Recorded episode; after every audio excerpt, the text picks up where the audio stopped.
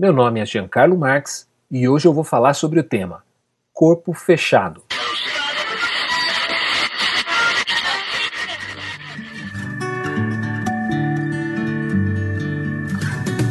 Você está ouvindo da Crentaços Produções Subversivas.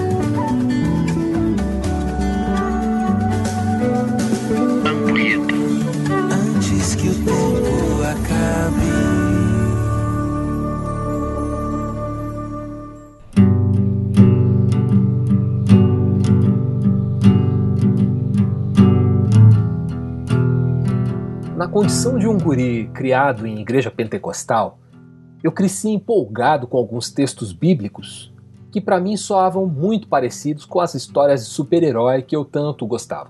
Um desses textos, sem dúvida, foi A Grande Comissão, narrada pela pena de Marcos. Os seguintes sinais acompanharão aqueles que crerem. Em meu nome expulsarão demônios, falarão novas línguas, pegarão em serpentes sem correr perigo, se beberem algo venenoso não lhes fará mal, e colocarão as mãos sobre os enfermos, e eles serão curados. Marcos 16, 17 e 18. Isso me fazia vibrar. O poder do Espírito Santo era capaz de transformar qualquer pessoa comum em um ser superpoderoso. Eu cresci vendo e ouvindo histórias que desafiavam a razão humana, e até eu mesmo passei por uma experiência assim. Um dia eu conto para vocês. Mas ao mesmo tempo, eu também vi e ouvi histórias que pareciam apontar na direção oposta. Pessoas cheias de fé que morriam doentes ou em acidentes, pastores que faziam aparições públicas com serpentes e, ao contrário da promessa de Jesus, eram mordidos e socorridos às pressas.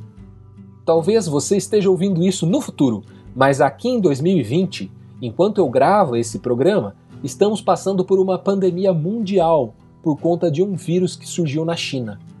A notícia que me chama a atenção é de um pastor sul-coreano que desafiou seus membros a viajarem ao país vizinho para impor as mãos e curarem os doentes de lá. Mas ao invés de curarem os chineses, esses fiéis acabaram se contaminando e contaminando outros. 26 deles morreram nas semanas seguintes. Nesse momento, o pastor responde criminalmente como responsável por 70% dos infectados na Coreia do Sul. Mas então, como explicar isso? A promessa de Jesus falhou? Hoje, mais maduro e ainda pentecostal, tendo a olhar com mais cautela para iniciativas como essa do tal pastor sul-coreano. Quando Jesus foi tentado por Satanás no deserto, a última das três tentações narradas por Lucas poderia soar como um desafio de fé. Então, o diabo o levou a Jerusalém até o ponto mais alto do templo e disse: Se você é o filho de Deus, salte daqui. Porque as Escrituras dizem: Ele ordenará a seus anjos que o protejam, eles o sustentarão com as mãos para que não machuque o pé em alguma pedra. Lucas 4, do 9 ao 11.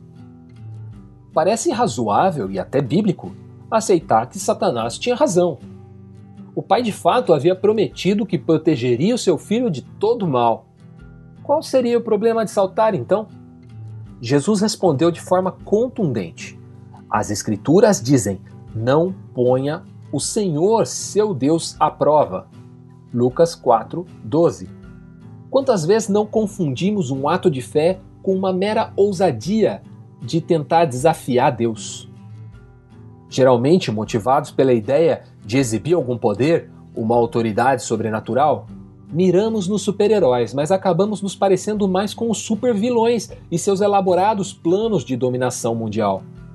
Esteja você ouvindo isso durante uma pandemia ou não, a minha recomendação é: exerça a sua fé, resistindo a essa tentação de colocar o Senhor à prova. E confie que, ainda que tudo pareça ter dado errado aos nossos olhos, ele ainda é poderoso para nos livrar de todo o mal.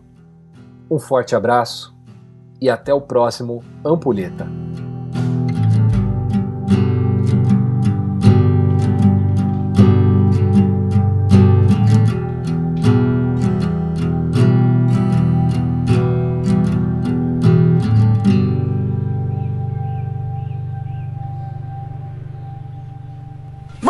mamãe! É Deus, mamãe!